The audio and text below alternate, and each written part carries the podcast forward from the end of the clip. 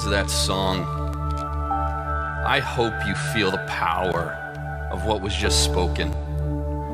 Think of the first verse. In the darkness, we were waiting without hope and without light. Let's be reminded that's our normal condition apart from Christ. That's where all of us were. We were dead in our trespasses and sins. We were blinded to the glories of God. The Bible reminds us that in the fullness of time, at the right time, the perfect time, not a moment too early or too late, God sent forth Jesus. And Jesus, as we just sang, accomplished for us everything we needed for reconciliation with God, for life. And the church was born. And the Spirit of God was gifted to his people. And then it says, the gospel truth of old, the same thing, the same message that has been given to God's people, it will not kneel to another. And it will not grow faint. It will not get tired of the old story. And it continues even today. And we're a part of that now. So I want to remind us of the confidence of everything that God has been doing, of the strength that we have now because the Spirit is in us.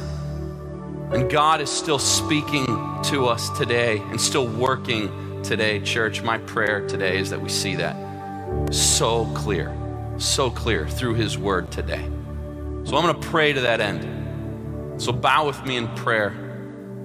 Lord Jesus, I thank you that you have accomplished for us everything that we've needed. Father, thank you for sending your Son. Spirit, thank you for your work now in applying the truth and the transformation to our lives. God, I pray today that we would see you as majestic and glorious, that our hearts would be full of hope, full of joy, full of confidence, Lord, that you are the King of kings above all else. And all praise forever is yours and yours alone. We love you. Amen. I invite you to turn with me to Psalm 46. Psalm 46. We just finished a series on Romans 12. And one of the things we saw in Romans 12 is that God is wanting to, to change our lives by the renewal of our minds. And we need to think differently. There's a way the world thinks and the world looks, and the world is trying to conform us into that image, but the church is different. And today we're going to look at Psalm 46 because this is a song of confidence. And as we've been talking, and as we think about even in August, we're going to have a, a series uh, about the pastor's choice, is what we're calling it. So in the next couple weeks, you'll have speakers talking about what they feel the Lord has led on their hearts to say. And the Lord led me to Psalm 46. So as you're turning to Psalm 46, let me ask a question of you, and maybe this is going to be a terrifying question to you, but uh, when you think of chaos, chaos, what do you think of? Where in your life, perhaps, do you see chaos on a regular basis? Now, let me define chaos. Chaos is complete disorder and confusion. Complete disorder and confusion. So, my real example would be trying to clean a house. That seems chaos. Because every time I walk into a room that seemingly is clean, I turn around and it looks great, and I turn around and I go, oh yeah, one minute. And then all of a sudden it looks like a tornado went through there. Now, it might be because I have four kids who love Legos. Legos are the epitome of chaos. Little pieces get everywhere. Maybe for some of you, it is the reality of a personal relationship that you have. Maybe that's in chaos. Maybe for some of you, it's you and your spouse. Maybe it's you and your parents. Maybe it's you and your kids. Maybe it's you and your friends. Maybe realistically, you're admitting it's actually me. I'm the one who is in chaos right now. My life is just completely in disorder and confusion. Now, let's be honest, some chaos is temporary, it's short lived. For instance, cleaning a house, I can clean the house, even though it goes back into chaos. But there are times it's temporary, it's not long term. But others are long term. Others are a lot harder to deal with because there's no end in sight to some of the chaos that you're experiencing. And so they're more difficult to walk through. Obviously, I think of what's happening in our nation. We have no idea what's going to happen in the next month. Schools, we have no idea what that's going to mean for people on a regular the normal things that we're expecting to happen. We have no idea what's going to actually happen. And we don't even know the full aftermath of what's happening. We don't understand what it's going to do to the economy or other things like that. And there's other uncertain events in 2020 that are happening, like the elections coming up in November. There's a lot of uncertainty, a lot of seemingly chaos. What is going to be the fallout of all of this? Now, let's be honest, this is not the first time that the world has faced a situation like that. In fact, if we were to be honest, we could trace it all the way back to the first couple the first couple experienced chaos after their own sin. Now, that was of their own doing. It was of their own doing, inviting and, and bringing with them a curse that has promised, sadly, chaotic circumstances in our time.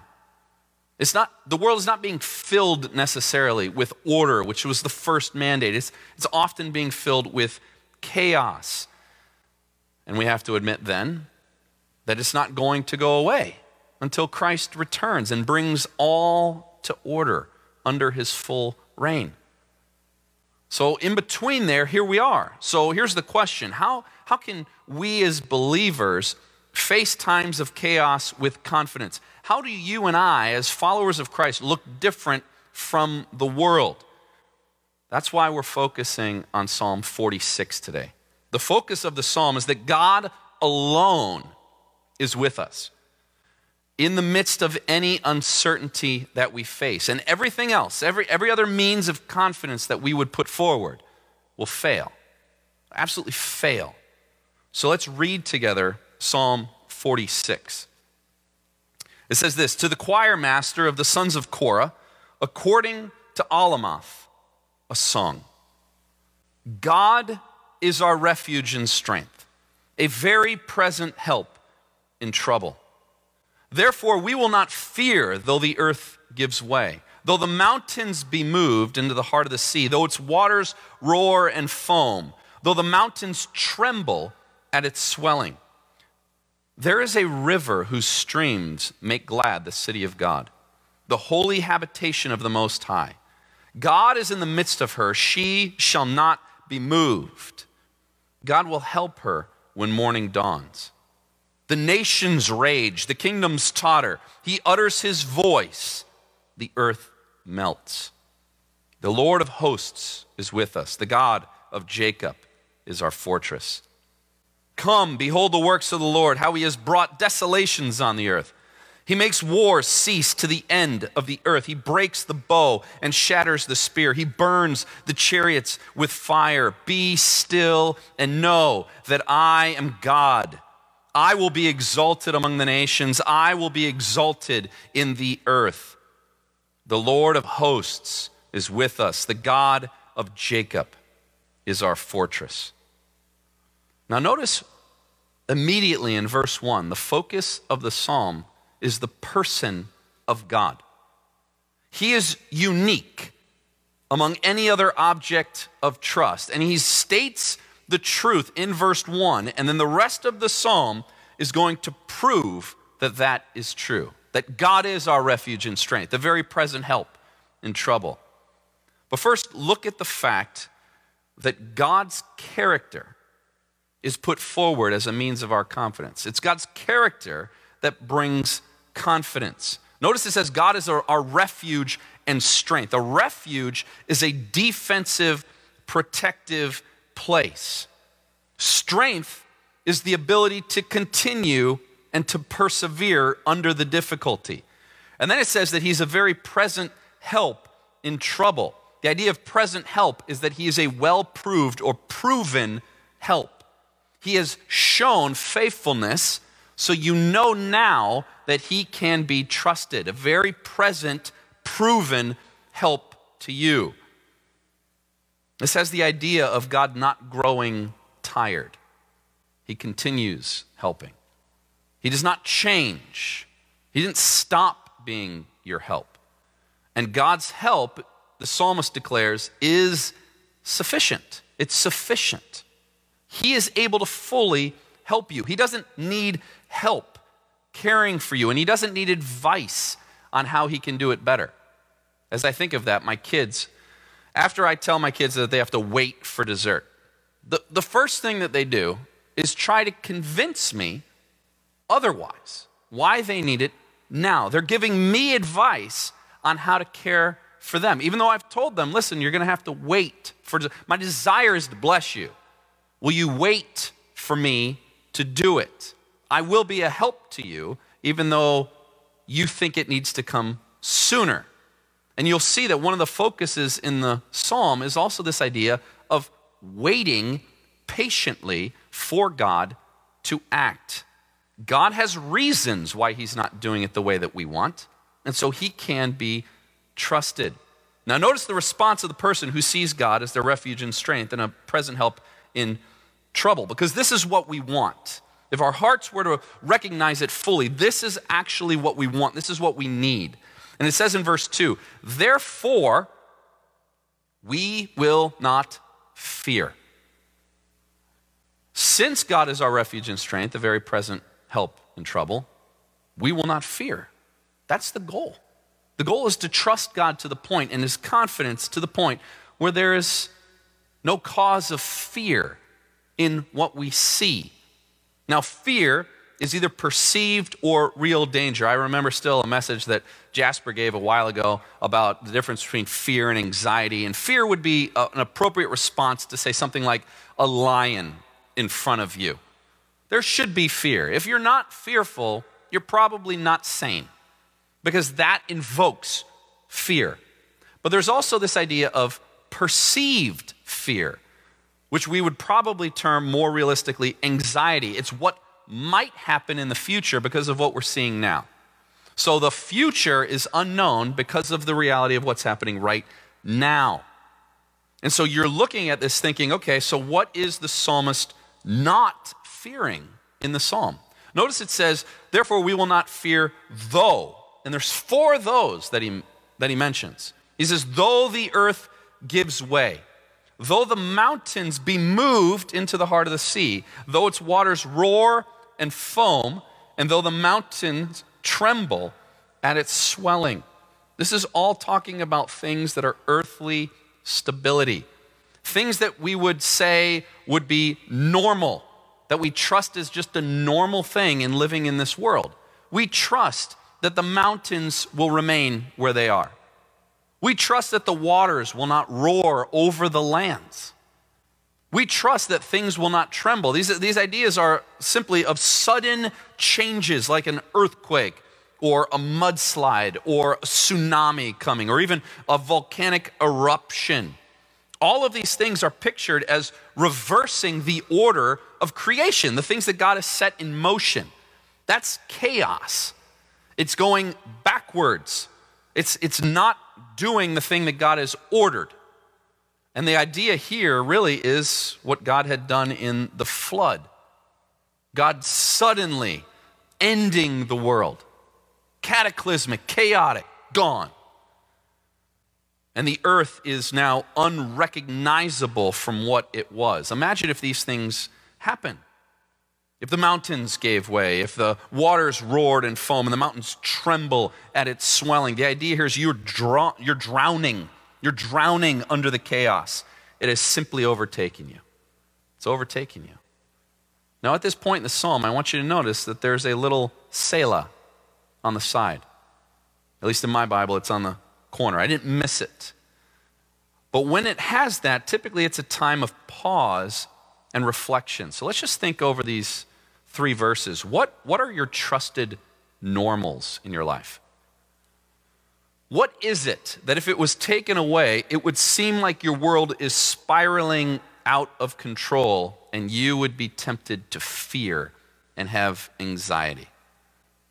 A sudden change in plans or expectations, perhaps, maybe a job loss. Maybe for some of you, it's the reality of just all these government regulations causing you constant chaos and anxiety. Perhaps some of you have just recently moved and you have no idea where all of your stuff is.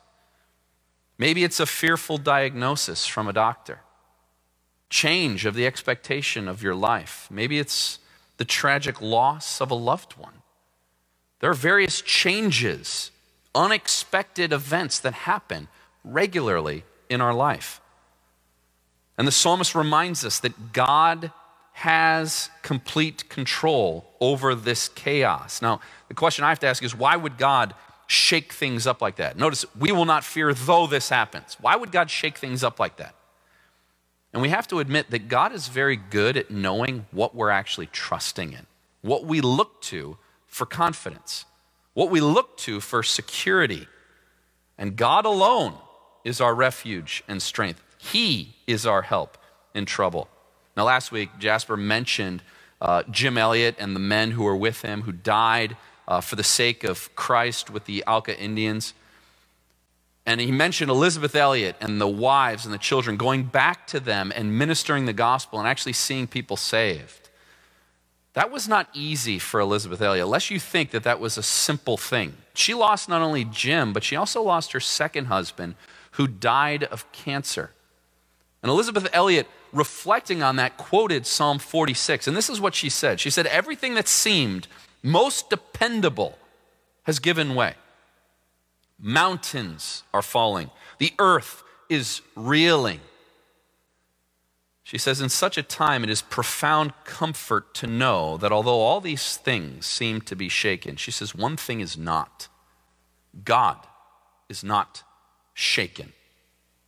And so God is teaching us, just in the first three verses, that his character is worthy of our confidence and he alone. Everything else that we would trust in is able to be changed. Now, verses 4 through 7 shows us that God's presence, so not only God's character, but God's presence with his people gives us confidence.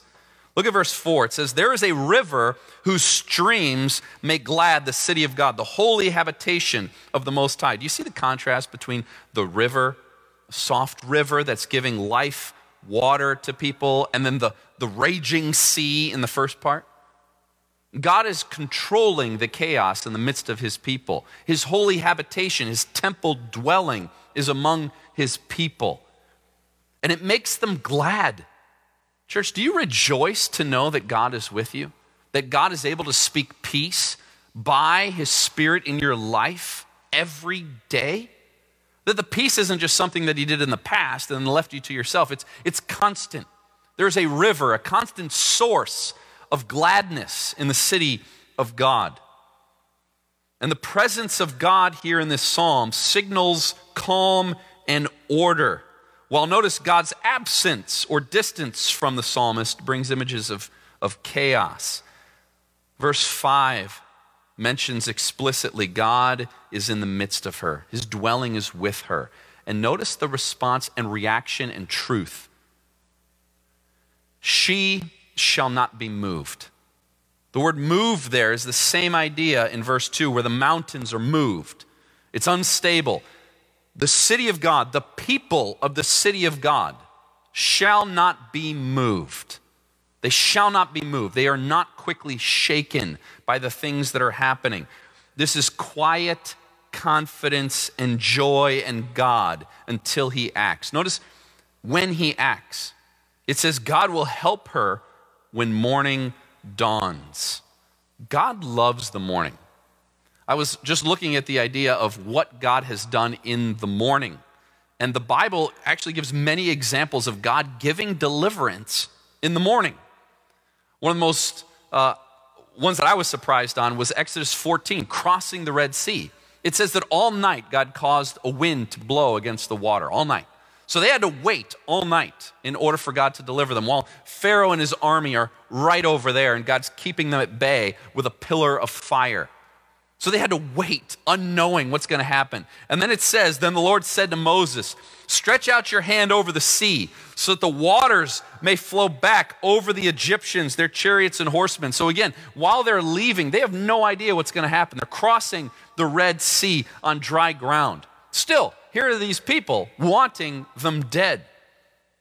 And it says in verse 27 of Exodus 14 Moses stretched out his hand over the sea, and at daybreak, the sea went back to its place. The Egyptians were fleeing toward it, and the Lord swept them into the sea. The water flowed back and covered the chariots and horsemen, the entire army of Pharaoh that had followed the Israelites into the sea. Not one, not one of them survived.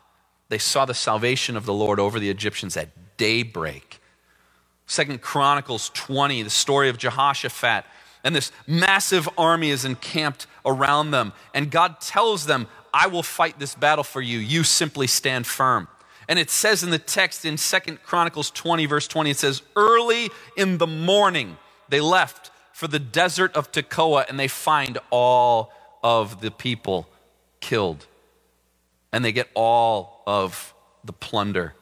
Hezekiah in 2 Kings 19:35, they are surrounded by the, by the uh, Babylonians, I believe. It might be the Assyrians. I think it's the Babylon. It's the Assyrians. The Assyrians, Sennacherib. And what happens is, is they go out and they're, they're sitting there in the temple. Hezekiah is praying to the Lord, Lord, do you not hear all this stuff? And, and the Assyrian army came around and encamped around them. And they had no idea what was going to happen. No idea. And what happens is, in the middle of the night, God goes out and kills 180,000 people. And it says, when the people got up the next morning, there were all the dead bodies. Again, in the morning, God showed his deliverance. And the greatest one is in the Gospels, Mark 16, verse 2. It says, very early on the first day of the week, just after sunrise, the women go to the tomb and they find it empty. Jesus is raised early in the morning. I think of the other Psalms that remind us that sorrow may last for the night, but joy comes in the morning. Lamentations 3 says, The Lord's love does not consume us. We're not allowed to be consumed because of God's love. His compassions never fail, they are new every morning. That's evidence of his faithfulness. Great is thy faithfulness. Morning by morning, new mercies I see. And some of you might say, Yeah, but all I see is darkness. Well, let me remind you, you have to wait in the darkness. Darkness is confusing, it's unclear, it's frustrating, it's scary. You ask the question, when will God act? When will this end? There's an increasing darkness. Notice verse 6. He gives you a hint of what that darkness looks like. And this is a progression. It says, the nations rage, the kingdoms totter. The idea of raging, it's the same word as in verse 3, though its waters roar. Roar. So think of the unknown oceans that are just going up and down. That's what it's saying. The nations are just raging. It seems turmoil, unstable, chaotic. Always vying for power and control constantly. It's interesting in Psalm 2, the question is asked why do the nations rage and the peoples plot in vain? It says, The kings of the earth, they set themselves and the rulers take counsel together against the Lord and against his anointed. And this is what they say let's break off their chains, let's throw off their shackles. That's what the nations want to do. That's why the nations are raging. They're trying to live out from under the authority of God. Is that not true constantly wherever you see? Nations are raging. Displays of power and control. It looks less godly by the minute. There's political parties and political opinions and everything on the news and the reports all around us just bring thoughts of chaos to us. That's normal. That's expected. The kingdoms are going to totter, sway. That's the same idea of being moved because their places ruled by man. By very definition, they're unstable. They're quickly changing and then gone. Church, I have to remind us we cannot trust in America. Even our money reminds us in God we trust. But I think so often we're looking at America as a means of stability, or should be a means of stability. This psalm is saying the kingdoms are going to totter, they're going to shake, they're going to collapse. Do not be surprised if America as a country does not last forever as we know it, as we loved it. It's not going to continue that way. It's going to change. America has already changed drastically, just like every other kingdom in the world. And every other kingdom in the world has been moved and removed. It's gone. And God is going to bring all nations to judgment and ruin. Because what happens when God responds? Notice the nations rage, the kingdoms then start to totter, and look at what God does. He utters his voice, and the earth melts. The same voice that sustains the earth in order is the same voice that is going to bring it to ruin and back into chaos and ultimately destroy it. This is again talked about in Psalm 2. It says, The one enthroned in heaven. So the nations are raging, trying to get out from under the authority of God. And it says, The one enthroned in heaven laughs. The Lord scoffs at them. He rebukes them in his anger and terrifies them in his wrath. And this is what he says I've installed my king on Zion, my holy mountain. You think you're the king? I already have a king. He's the king of kings and the Lord of lords. His kingdom will never be taken away, it cannot end. So, why are we trusting in a kingdom that is meant to be broken? I think perhaps we're too busy trying to preserve this kingdom instead of seeking to advance his kingdom. The two kingdoms are not the same. This is the testimony. God is in control and he is to be feared. That idea of the earth melts is not the fact that it just melts. Like you think of a candle, just it's really the heart of people, their strength, their confidence is removed. The same idea is used in Joshua chapter 2 when Rahab goes and sees the spies, or sorry, the, the spies come and see her and she hides them. And then she says this She says, I know that the Lord has given you this land. The fear of you has fallen upon all of us that all the inhabitants of the land melt away before you. We heard what you did to Egypt and to the king Sihon and Og of the Amorites. And he says, as soon as we heard it, again, our hearts melted. There was no spirit or strength left in anyone because of you. For the Lord your God, this is the reaction, the right response. He is God in the heavens above and on the earth beneath. She recognized her heart melted because everything else that she had confidence in was gone. She goes, All right, it's the Lord. The Lord, He's God. He's God of heaven above and on the earth beneath. God spoke judgment and ruin against Egypt, and the surrounding nations took notice. And they had the choice to either fight God, rage against God, or to surrender. And we know that God is ultimately going to utter his voice. One final day in judgment, he's going to utter his voice, and the earth itself will melt. And God is going to usher in his kingdom, which will never be shaken. It'll never have uncertainty. It will never have nighttime, darkness, and it'll never have a sea. The sea is no more. Not that he's against water, but the sea is an idea of chaos, just like in this psalm. Notice the refrain it says, The Lord of hosts is with us. The God of Jacob is our fortress. Lord of hosts is the God of all armies the God of all powers. He rules them all, whether they're in heaven or on earth, they're His. And the God of Jacob. Jacob. Think of Jacob. Jacob is a weasel and a schemer. He's known as the supplanter, the one who wrongfully tries to take the place of another person. He and us understand so often that we often try to do what God does. We often try to take place of God.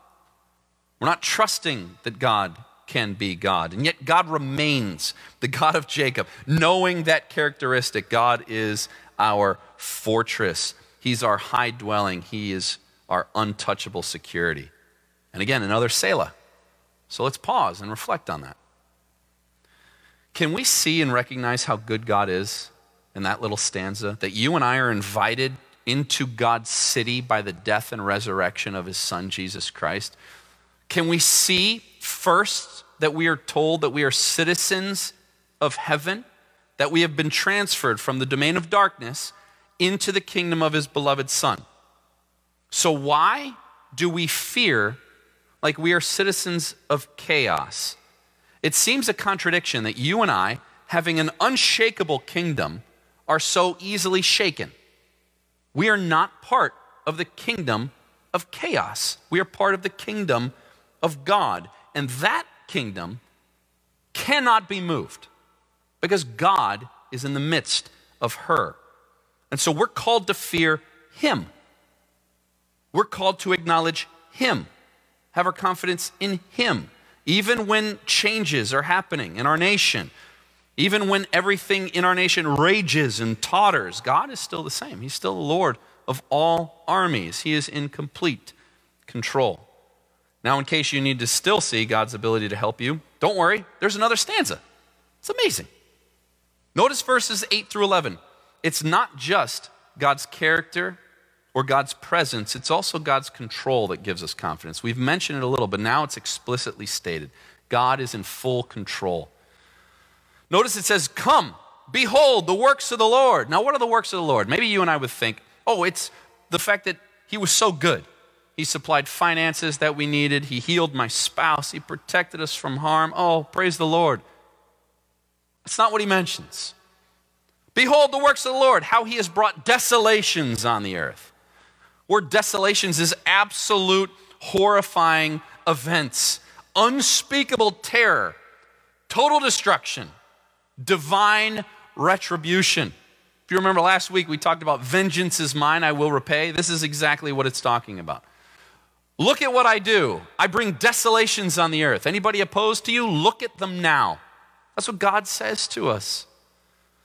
I think of the 180,000 dead bodies in Hezekiah. Could you imagine bringing your kids out there? Hey, kids, let's go see what God did this morning. Drinking your coffee. Oh, look at, oh my goodness.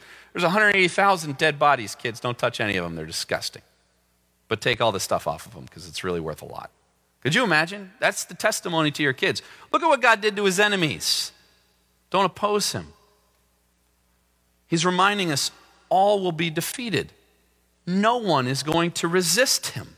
To resist him is to be destroyed. God never loses a battle, there's never a question of that. But here's the question we have to ask Are we one to often fight against what God is doing? What if God actually wants us to be in a time of chaos as a nation? Notice how he describes the desolations. He says, He's the one who makes wars cease to the end of the earth. It's not that he flies a little peaceful dove over, it's because he's demolishing them, he's conquering them. They're ruined. He breaks the bow, he shatters the spear, he burns the chariots with fire. He's able to do that. But right now, again, we're looking at it and saying, well, God, why aren't you doing, why aren't you doing that? He's purposefully prolonging this time and causing perhaps even more uncertainty, more confusion, more difficulty. And again, we have to admit, perhaps, perhaps, God knows exactly what you and I are actually trusting in. And it's not going to be seen in one month or three months or five months. Because we can convince ourselves that we're actually trusting in God, and God's like, no, you're not. I'm going to show you what you're trusting in. And it's going to take a long time because you and I are stubborn, stubbornly refusing to trust God. We're so quick to trust what we see. And then comes a very famous verse. It says this Be still and know that I am God.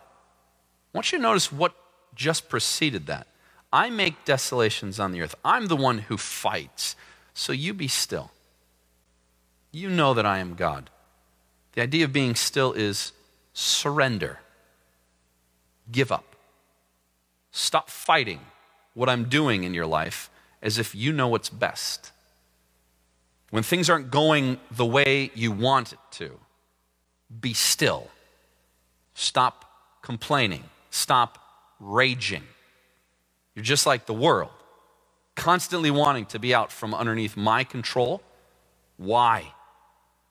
God is the one showing complete control. I think of the words, be still. In a memorable scene in the life of Jesus, he is sleeping on a boat during a storm. All of his disciples are freaking out like they're going to die. They have to wake Jesus up. Do you realize Jesus is the epitome of perfect peace and trust in God in the midst of a raging storm. Jesus never lost confidence in his Father to care for him. In fact, Jesus recognizes their lack of faith and he gives them evidence of reasons why they should trust in him. And he stands up and he says, Peace, be still. And that chaos immediately is calm. Immediately. That is a beautiful picture of this entire psalm.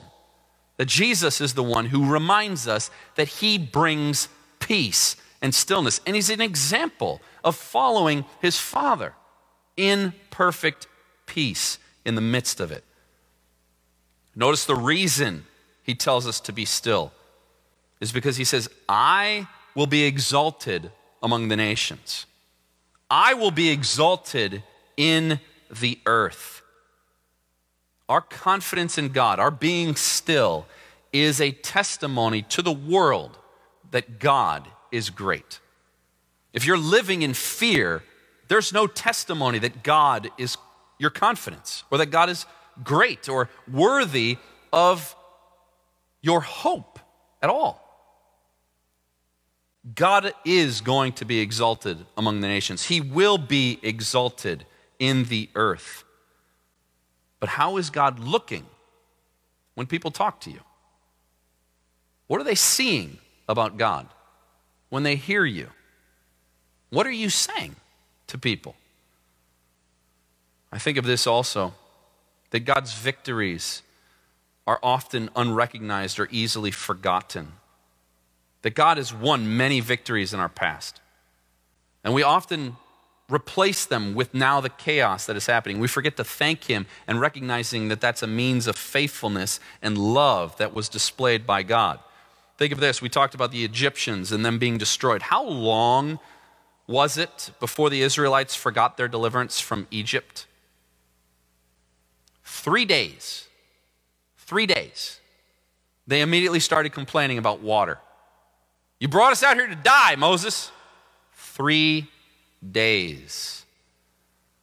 A month and a half later, same thing. They complain about manna. They said, Oh, it would have been better if God had taken us in Egypt. This is too long. What's happening? Think of that. They're in a wilderness. God removed everything from them. They are fully dependent on God. Three days, start complaining against God. And here's the truth we know better the faithfulness of God. I often think of Romans 8. I know it's a known passage by many of you, but let's remember what it says. If God is for us, who can be against us? So, if God is in the midst of his people, what is it that is going to happen to us that would actually cause us to stop doubting God? The one who did not spare his son the Father didn't spare his Son, but he gave him up for us all. Don't you think that if he does that, he's going to also graciously give us all things? That's the question of Paul. He says, So who? Who is going to separate us from the love of God? Who is going to do that? If they bring tribulation, if they bring distress, if they bring persecution, famine, nakedness, danger, or sword, you die. Is that going to separate you from the love of God? He goes, No, no. In fact, not only does it not separate us from the love of God, but in the midst of it, you and I are more than conquerors through Jesus Christ who loved us. He's not going to leave you in the midst of us. That is unshakable. Unshakable. It seems to me like God is very good at using this time to make us be still. And then he ends the refrain again The Lord of hosts is with us, the God of Jacob is our fortress. And then the final Selah. So let's have some thoughts. First of all, I think the admonition in this is surrender your confidence to the Lord. The idea of being still, of being a refuge and strength, a fortress. You don't leave a fortress when things get crazy. That's foolish. You remain in the fortress. You remain in Christ. The world wants us to break out, is encouraging us to make things work our way and get rid of the promise or the problems of chaos in our time in the way that we want it to happen. Let me be reminded that restlessness always leads people to disobedience. It ruins peace. Charles Spurgeon said, Impatience complains of divine delays. But in every deed, God is not slack concerning his promise. He says, Man's haste is often folly. God's apparent delays are ever wise, ever wise. And when rightly viewed, in fact, there are no delays at all. But we often want control. I don't like uncertainty. But let's be honest. Look, what are we going to do? We're going to fill our minds with things that cause more uncertainty instead of focusing on the certainty? God's telling us this is certain. Why are you focusing on uncertainty? I think some of you are anxious because every day you focus on things that cause you anxiety. Why aren't they giving us hydrochloroquine? Why are we still wearing masks? I think the curve is pretty flat. How flat do, do we need it to go upside down? What are we doing here? This is all, anyways, a massive conspiracy. You know that there's a serious evil agenda behind all of this. And God's word seems insufficient to give us the information. So we're going to look for it on the news. We're going to look for it on Facebook. Now, listen to me. I'm not saying you can't know what's going on or think through the ramifications of what could be. As a parent, many of us are thinking, what is school going to look like? Maybe some of you are still, I don't even know what my job is going to look like. But you cannot neglect what is certain for filling your mind with what is uncertain. How are you doing at being still and knowing that He is God? Now, perhaps some of you think that God wants you to find out all the answers about what is going on, and you're going to share it to everybody because does that help them be still and know that He is God? All the information you're giving them, does that help them? Because it's not helping you. It's not helping you be still and know that He is God. It's not helping you exalt in God among the nations. People aren't seeing your heart fixed on God. So, the best way to be still is probably not to do anything that would take away from you knowing that He is God. To be still would be to stop doing anything that would take away your focus from knowing your confidence that He is God. That, that would be a great use of your time. Perhaps then you could say, like the psalmist, We will not fear, though, whatever it is, fill in the blank, because your confidence would increase.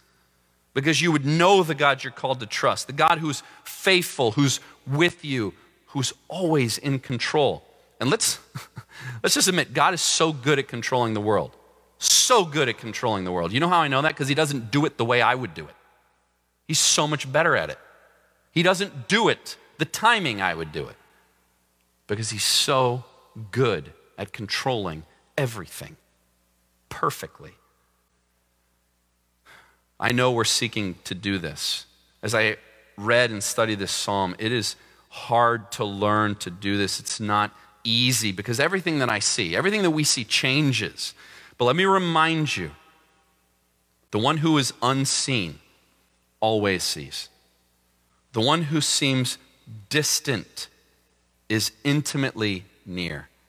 The one who seems silent right now is constantly speaking, and the one who seems weak is undeniably strong because God is our confidence. An old hymn says it this way Many things about tomorrow I don't seem to understand. But I know who holds tomorrow, and I know who holds my hand. God is our refuge and strength, a very present help in trouble. Let's pray. Father, that is not an easy thing for us to admit. Father, it's not easy for me to recognize in the midst of all of the chaos. I cannot imagine seeing all the chaos constantly, even the examples that you give of mountains truly being moved, of cataclysmic events taking place. But Lord, we're living in a time of uncertainty, and there's going to be many more of them. But Lord, we are certain of this that you are the King of kings and the Lord of lords. You have been enthroned on high, and no one, no one will take away that from you ever. And Lord, we are citizens of your kingdom by your mercy, by your kindness. Lord, I pray for those who do not know what it means to be a citizen of your kingdom, to be a part of your family, your people. Lord, perhaps the raging and the anxiety and the fact that we're not trusting you is evidence that we don't know you. Lord, in this psalm it says, Be still and know that I am God. Lord, I ask that you would still our hearts. That you would help us to know with confidence that you are the one who controls it all, even when it seems like everything is giving way. Lord, there's a truth that we need to see. So show us, Lord. Give us insight into your word. Fill us with your spirit, Lord. I pray for the families now, people watching, Lord. Fill their house, fill their minds with your spirit. Do a work in them today to see that you are our refuge and strength. You are our help very present help, never leaving us and never changing. God, we love you. Thank you for those promises. Help us, we pray. Amen.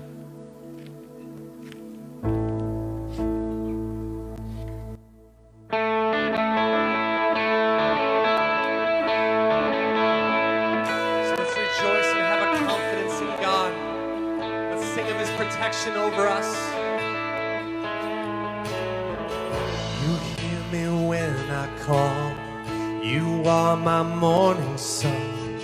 Though darkness fills the night, it cannot hide the light.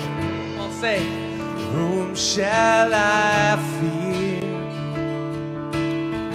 You crush the enemy underneath my feet. You are my sword and shield. Though troubles linger still,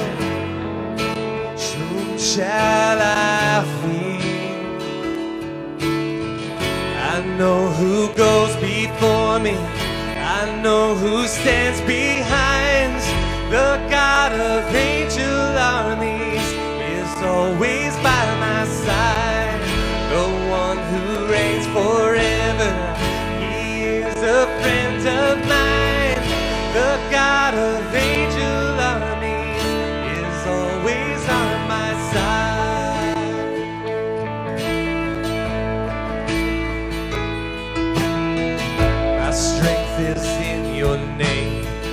for you alone can save.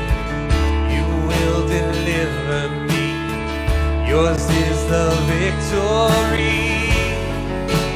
Whom shall